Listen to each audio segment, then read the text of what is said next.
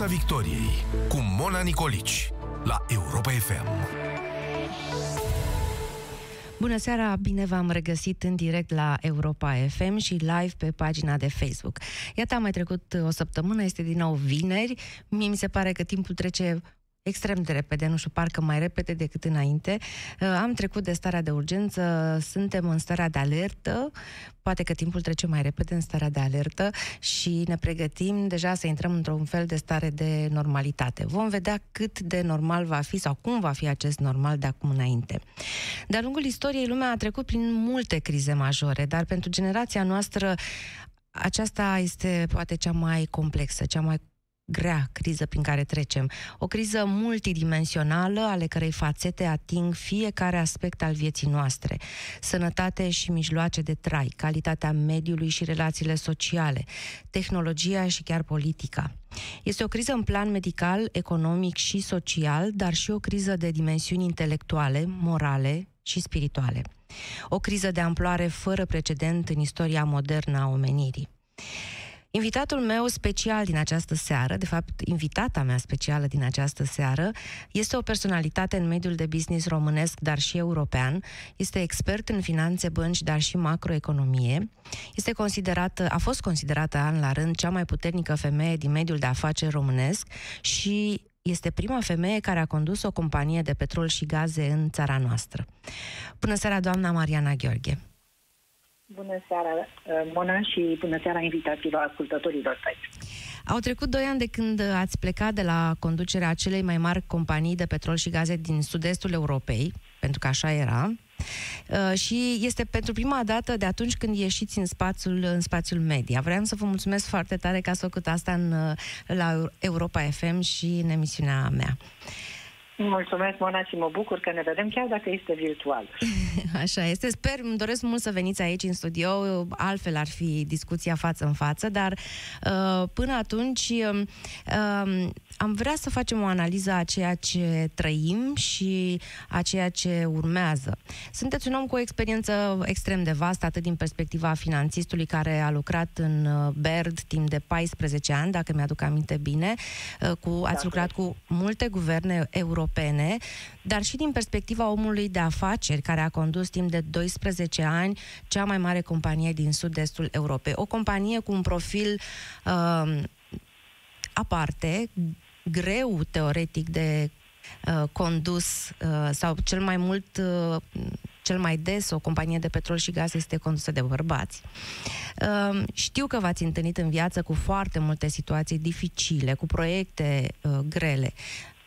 Cum ați văzut acum lumea în aceste luni de pandemie prin care am trecut, prin care încă mai trecem? Cum ați perceput-o?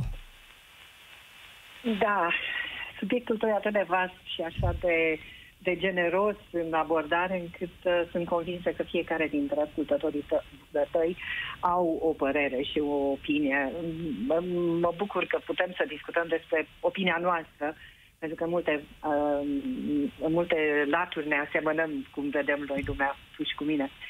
Uh, ce perioadă trăim? Trăim o perioadă dramatică. Este, uh, sunt unul dintre cei care cred că trăim un război, un război biologic, pentru că are toate elementele unui război, de la existența unui dușman, e adevărat invizibil și mai greu de atins sau atins, dar de, de, de definit, uh, la uh, luptă pe viață și pe moarte și uh, după cum sunt sigură că mulți dintre ascultătorii știu și cred, va fi o schimbare structurală după trecerea acestui război, acestei crize uh, economico-sociale începând pe plan, uh, pe plan medical. Uh, este, este fascinant pentru mine, poate pentru că acum sunt într-un alt capitol uh, profesional și chiar dacă mai lucrez uh, ca director neexecutiv, nu mai este uh, un, uh, un job full-time. Uh, am, uh, am avut poate mai mult timp de, de reflexie și uh, pentru mine această perioadă a fost uh, fascinantă de la drama uh, atâtor sute de mii de oameni care și-au văzut schimbată viața uh, în, în câteva săptămâni uh, la perspectiva unei noi norme, așa cum încercai să o uh, atingi la începutul, uh, la introducerea ta. Uh, cifrele, statisticile sunt fascinante și avem acces cu toții aproape instant, în, în termen uh, real de, de fiecare minut.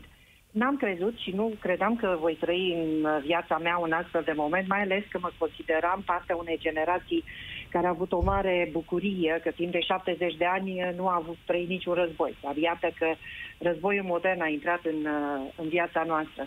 Pe de o parte, ar mă, am, am perceput lumea asta foarte mult și o percep chiar și de acum înainte ca un fel de management al riscului. Cei din uh, mediul bancar, financiar uh, și de petrol și gaze chiar uh, vorbesc foarte mult de managementul riscului pentru că sunt riscurile și managementul lor sunt parte din felul în care ne conducem uh, activitatea uh, de business, de afaceri.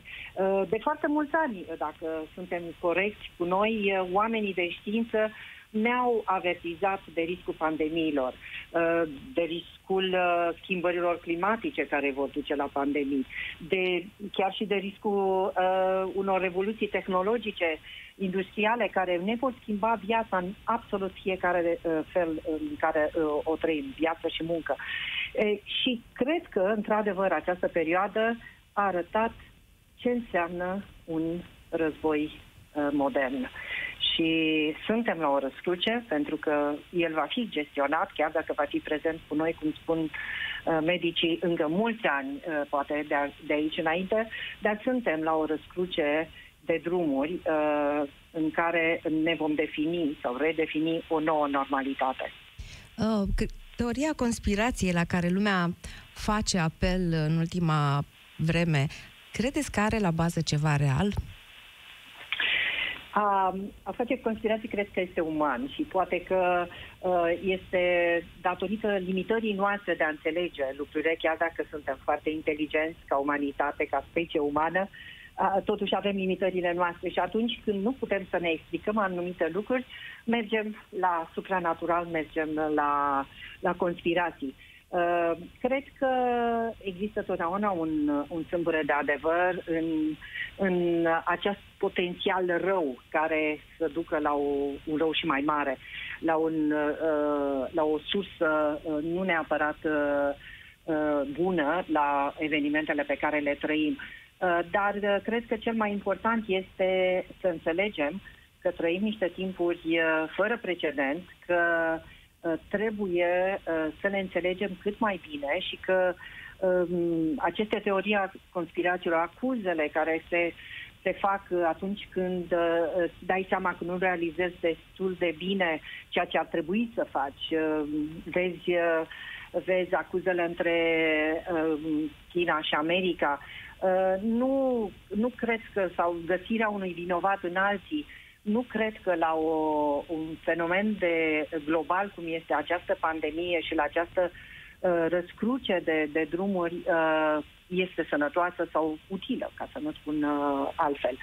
Uh, cred că leadershipul uh, uman, uh, leadershipul uh, mondial a, a încercat să-și uh, să-și definească răspunsul cât a putut de repede, cât a putut de bine. Bineînțeles că s-au făcut greșeli și se vor mai face. Uh, dar după mine, uh, reacția leadership-ului uh, uh, mondial a fost una normală, de la o, un șoc și o surprindere totală, care ne-a dat o reacție haotică, necoordonată, la o reașezare a, a acțiunilor noastre, atât la nivel global, mondial, cât și la nivel local.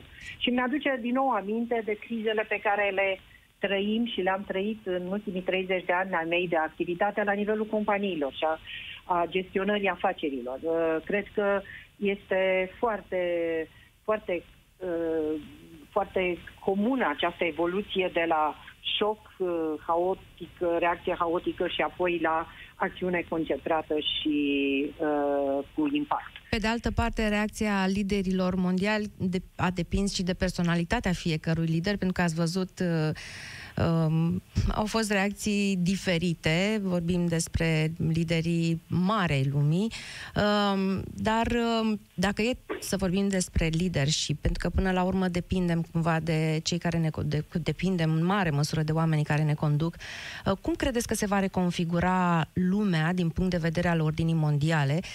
având în vedere că această criză a fost, așa cum spuneați și dumneavoastră, o luptă și între marile și este și va continua să fie o luptă între marile puteri. Da, ă, spuneam că nu m-a surprins înainte reacția de început, dar aș vrea să vă spun că m-a surprins uh, pozitiv reacția din uh, uh, liderilor la, la nivel global și național. Uh, pentru că am văzut un răspuns extraordinar. Nici acum nu pot să cred că sunt, de fapt, doar trei luni în care soluții, decizii uh, s-au definit, decizii s-au luat și s-au și implementat. Gândiți-vă la toate deciziile care s-au luat nu într-o, de fiecare țară în parte, deci nu într-o singură, printr-o singură decizie la nivel global, printr-o recomandare a OMS-ului la nivel global, dar apoi prin acțiune la fiecare uh, uh, țară sau chiar regiune. Și dacă ne gândim numai la, la instrumentarul incredibil de, de, de puternic de, uh, ca răspuns la această pandemie, este fascinant. Uh, carantina, închiderea granițelor, protecția sistemului sanitar, oprirea totală a economiei. Este de neconceput. Niciodată n-am crezut că vom ajunge să oprim economia. Da, am avut recesiune, am avut uh, scăderi de, sau lipsă de creștere economică, dar oprirea uh, n-am avut-o niciodată. Am oprit școli, ajutoarele de trilioane, 10 trilioane, era la un moment dat, cred că acum sunt mai mult de 20, uh, care au făcut ca uh, oamenii să fie plătiți aproape în termen real. Gândiți-vă că oamenii au primit ajutor, șomaj tehnic uh, în interval de câteva săptămâni, când uh, uneori, în România, de exemplu, durează luni și a, luni până când ne recuperăm TVA-ul, de exemplu, de la, de la stat. Deci, uh, cred că a fost o, un element pentru mine uh, pozitiv uh, al leadership mondial. Și al doilea element extraordinar de pozitiv uh, a fost că pentru prima dată am văzut că la nivel global, în fiecare țară, oamenii de știință au avut o voce. Au fost ascultați și tot ce îmi vorbeam adineaua de decizie a fost luată pe baza sfatului și recomandărilor. Știți că nu sunt o, o, o, o naivă să spun că uh, toate au fost făcute fără greșeli sau perfecte, dar dacă ne uităm mai de sus um, la aceste, aceste situații, într-adevăr, uh, uh, cred că uh, au fost multe lucruri care ne pot da încredere că noul normal uh, nu va fi uh, chiar atât de greu de redefinit. Pentru că, așa cum spuneai, cred și eu că uh, vom începe un nou normal. Toate aceste uh, Uh, crize uh, medicale transformate în economice și sociale uh, vor, uh, de fapt, contura ceea ce se începuse dinainte și uh, chiar dacă uh, sunt elemente uh, clare, toate studiile deja care cercetătorii uh, din domeniul economic-social au avertizat unele din aceste schimbări. Dar ce s-a întâmplat în aceste trei luni e că s-au făcut pași pe care uh, nu, ne-am, nu i-am făcut în ultimii trei ani. Uh, când vorbesc aici de digitalizare, când vorbesc de lucru de acasă, când vorbesc de, de schimbări de, de paradigmă uh, socială, de mentalități, uh, este, este uh, incredibil. Și când mă gândesc la noul normal, uh, încercam să, să-mi definesc uh, cam câteva elemente și care se regăsesc în multe din studiile care sunt acum în mediul uh, online. Uh, în primul rând, redefinirea globalizării. Uh, globalizarea va, uh, va rămâne, sunt convinsă, dar va lua o formă și mai complexă în care uh, se vor repatria foarte multe din furnizările critice uh, de produse și de, și de servicii.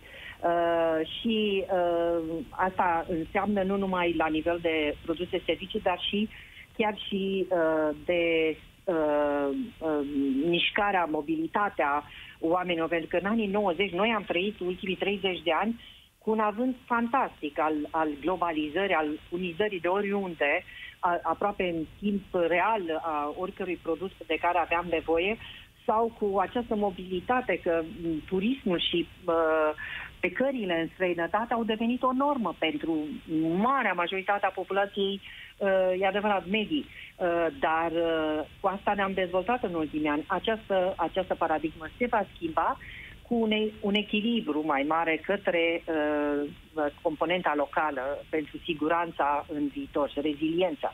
Pentru că al doilea element pe care îl văd uh, e că eficiența și reziliența, adică rezistența noastră la șocurile viitoare, va fi un focus uh, atât pentru guverne, pentru companii sau investitorii din. Uh, adică Adică noastră credeți că avem puterea sau autoritățile, guvernele vor avea înțelepciunea, puterea și cunoștințele să se pregătească, pentru că spuneați că așa când o, o cum o corporație are uh, planuri de risk management, așa de acum în încolo, încolo guvernele ar trebui să își pregătească niște planuri uh, de, de a managui riscuri mai mari, poate, care vor veni de acum înainte. Și credeți, știu că sunteți o optimistă, uh, credeți că av, av, au acest potențial și această viziune de a, de a se pregăti pentru ce va fi de aici înainte?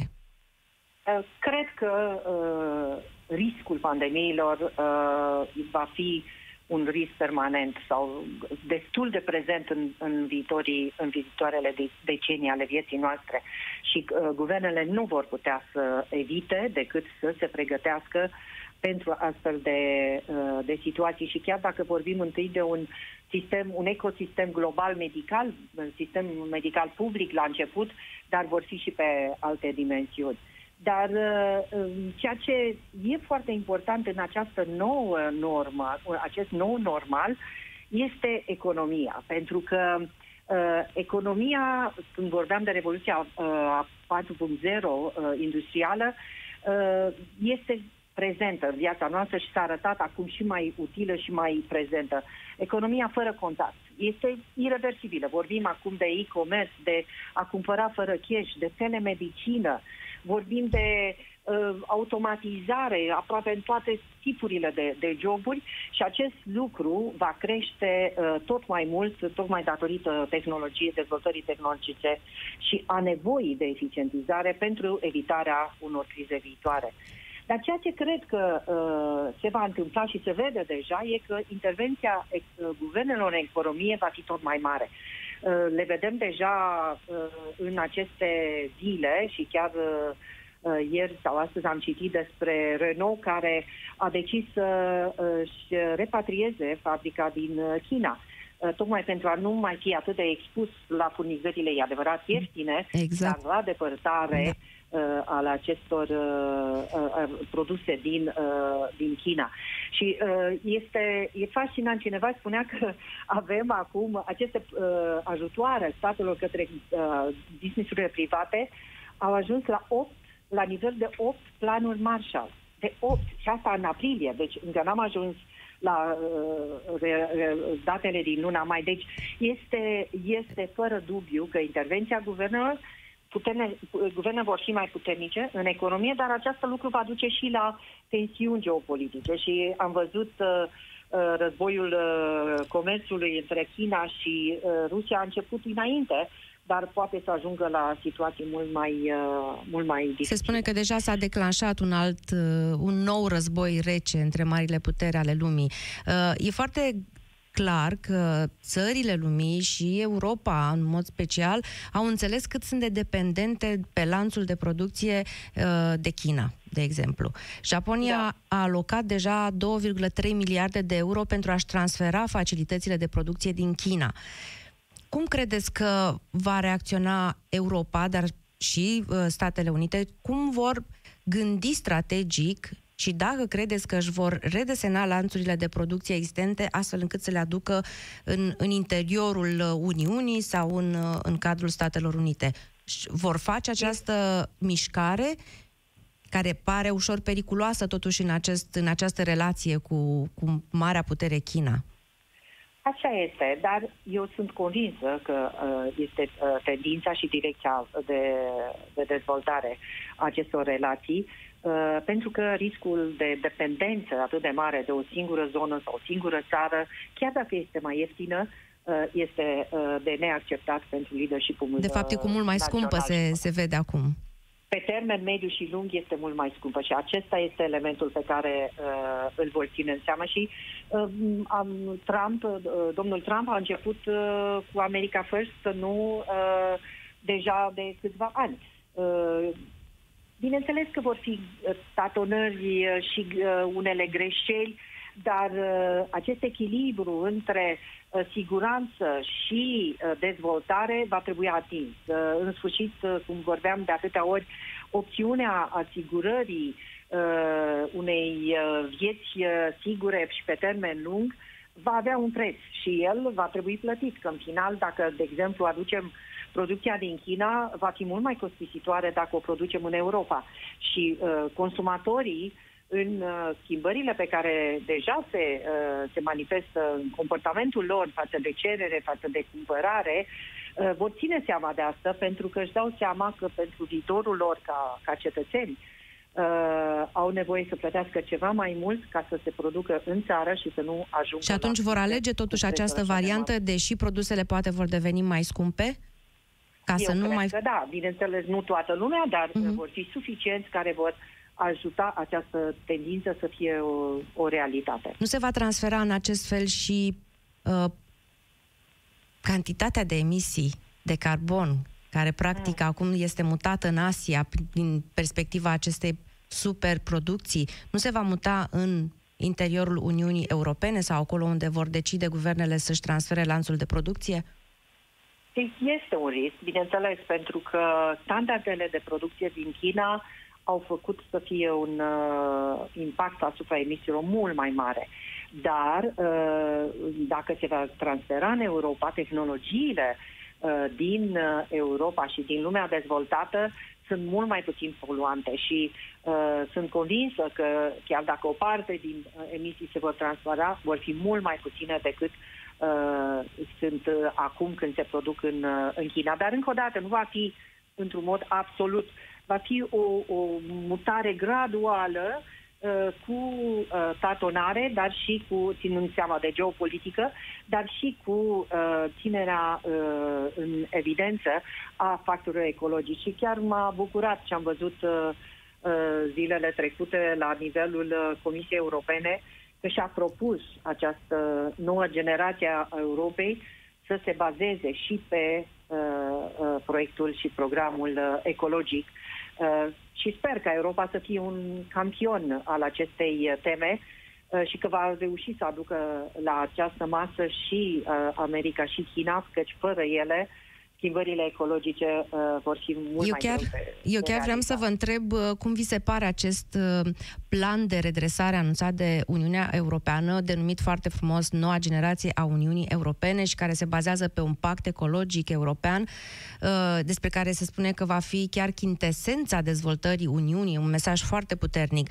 Se vorbește despre progres digital, despre o piață unică digitală, despre pilonul lanțurilor valorice dezvoltate, despre o industrie puternică, despre investiții în sistemul de sănătate, în cercetare și inovare. Și nu în ultimul rând Europa pune, Uniunea Europeană pune acum accent foarte mare pe uh, democrație, pe respectarea valorilor fundamentale cu implicarea societății civile în procesul decizional. Întrebarea mea este așa, mie mi s-a părut că este un mesaj de forță, un mesaj puternic al Uniunii Europene, cu niște direcții foarte clare și foarte uh, coerente pentru acest moment.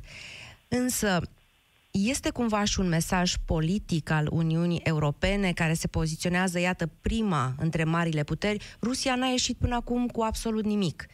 Uh, poate să fie un mesaj politic, cumva de forță, în care Uniunea Europeană spune noi vrem să fim uniți, vrem să fim puternici și suntem o putere în această este lume. Este un mesaj politic. E clar. Da, este sigur, este un mesaj, este o organizație politică, este un mesaj politic. Are toate elementele pe care, um, într-o formă sau alta, le-a discutat în ultimii ani. Nici uh, până acum niciun element nu este total nou. Dar uh, forța vine din a le pune uh, într-o formă coerentă uh, într-un singur document. Și acesta cred că este, acesta este mesajul de încredere. Spunând asta, uh, știm foarte bine de la viziune și strategie până la realizarea impactului pe care ni-l dorim și îl doresc politicienii sau noi, cetățenii, uh, cred că este un pas uh, lung și este e nevoie nu numai de politicieni, e nevoie de oamenii de afaceri, de companii și cred că ce ne-a învățat uh, această uh, pandemie este că este nevoie de fiecare dintre noi. Uh, noua norm, uh, noul normal uh, va fi definit nu numai de politicieni, companii, dar și de fiecare dintre noi. Am văzut că acum am avut un rol de jucat în gestionarea crizei. Am avut un rol și mi l-am jucat bine. Uh, cred că rezultatul, deși tragic și trist, uh, ar, ar fi putut să fie mult, mult mai rău dacă nu-l aveam noi. Și revenind la comunitate, nu, aveam, nu ne jucam și noi rolul nostru individual.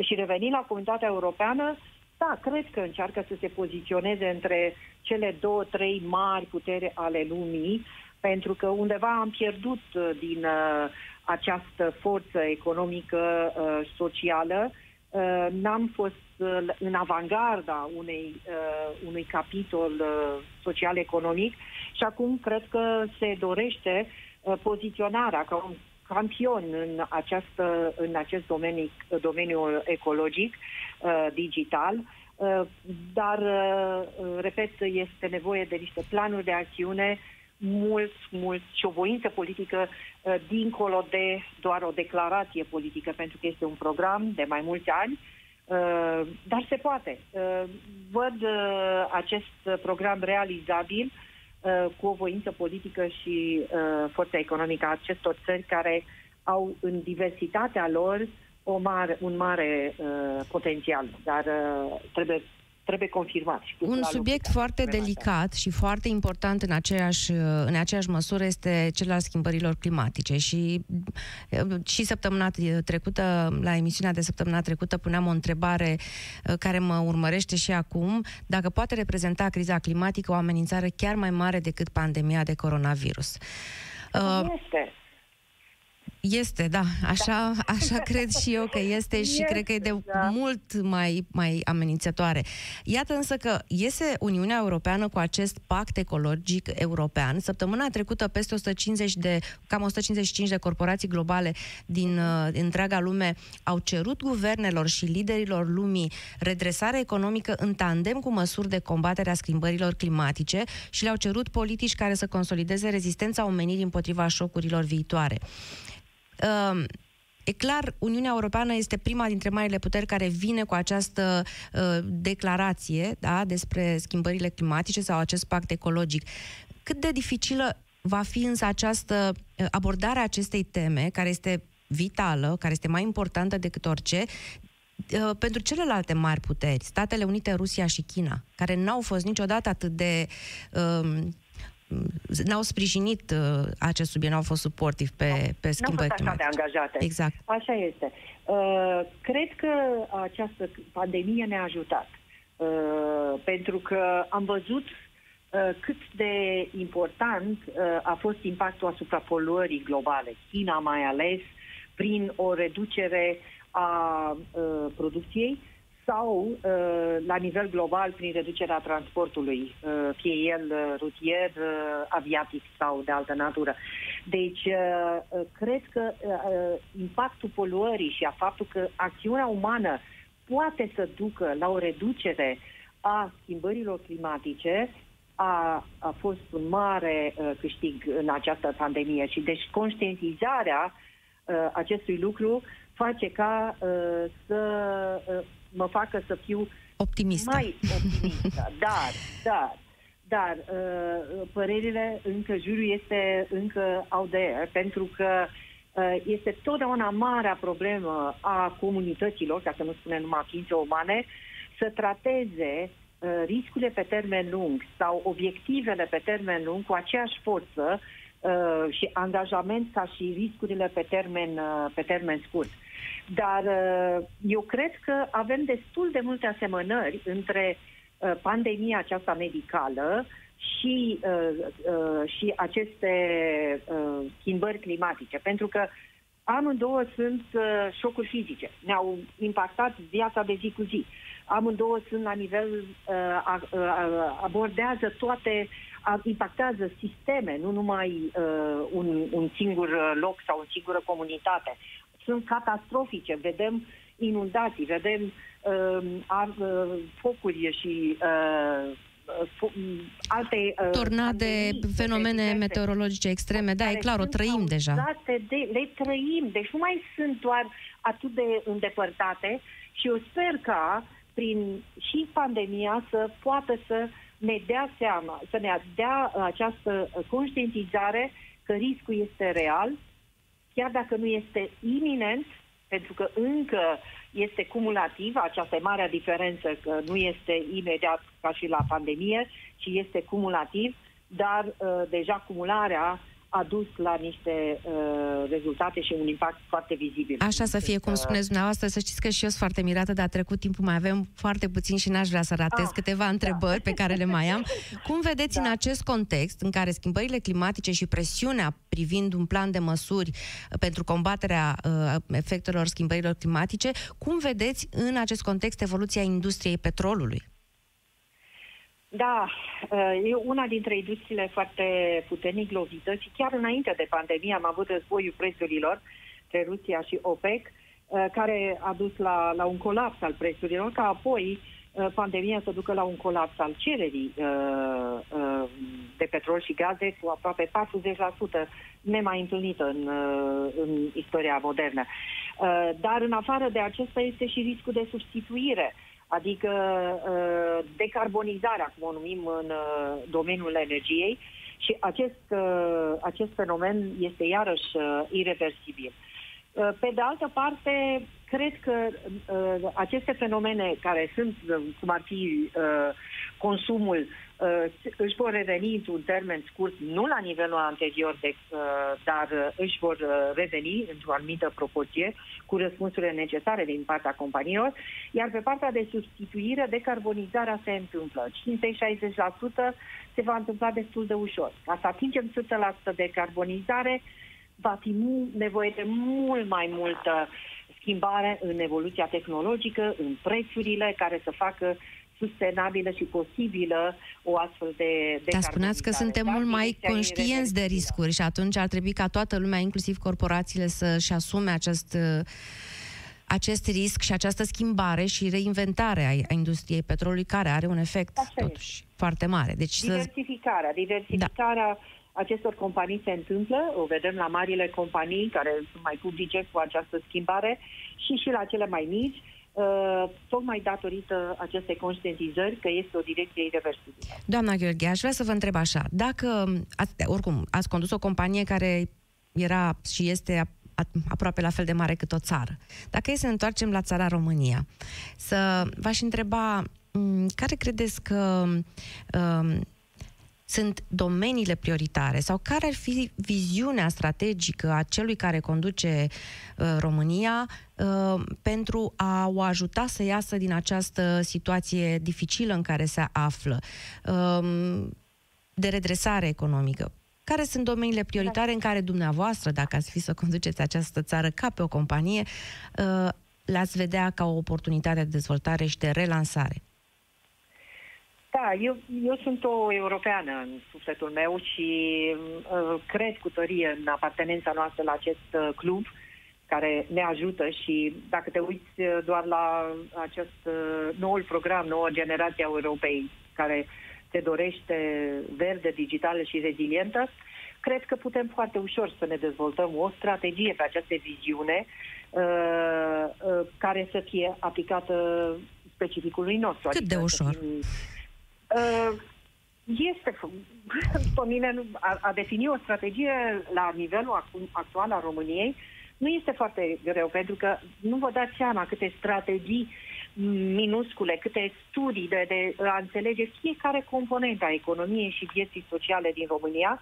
Este nevoie acum de alinierea la o strategie macro, care poate să fie cea europeană, la urmă urmei suntem partea acestui club, și apoi definirea planului de acțiune și a priorităților, direcțiilor prioritare în funcție de ceea ce putem noi și unde avem avantajul competitiv.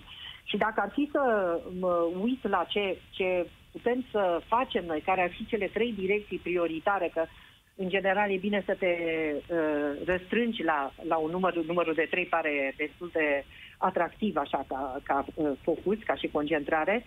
Primul ar fi infrastructura și când vorbesc de infrastructură nu vorbesc numai de transport, care este primordială, dar este și educația și a sistemului de sănătate și a sistemului energetic, tot ceea ce ne asigură acces egal uh, tuturora să facem ceea ce putem să facem cel mai bine în, în viața privată sau publică. Aceasta este și cea mai economică creștere uh, și cea mai ieftină creștere economică. A doua direcție este tehnologia, fără niciun fel de uh, exagerare, digitalizarea și uh, aici vorbesc nu numai de sectorul privat, dar și de de sectorul uh, uh, public. Am fost uh, impresionată de ce au putut să facă într-un trei luni uh, un ANAF sau uh, uh, un, o autoritate a, uh, publică din uh, Cluj, de exemplu, când a putut să facă toată, uh, tot ce înseamnă real, uh, relația cu cetățeanul uh, digitală. Deci, uh, toate, tot ce înseamnă, tot ce e legat de tehnologie și digitalizare. Și al treilea domeniu?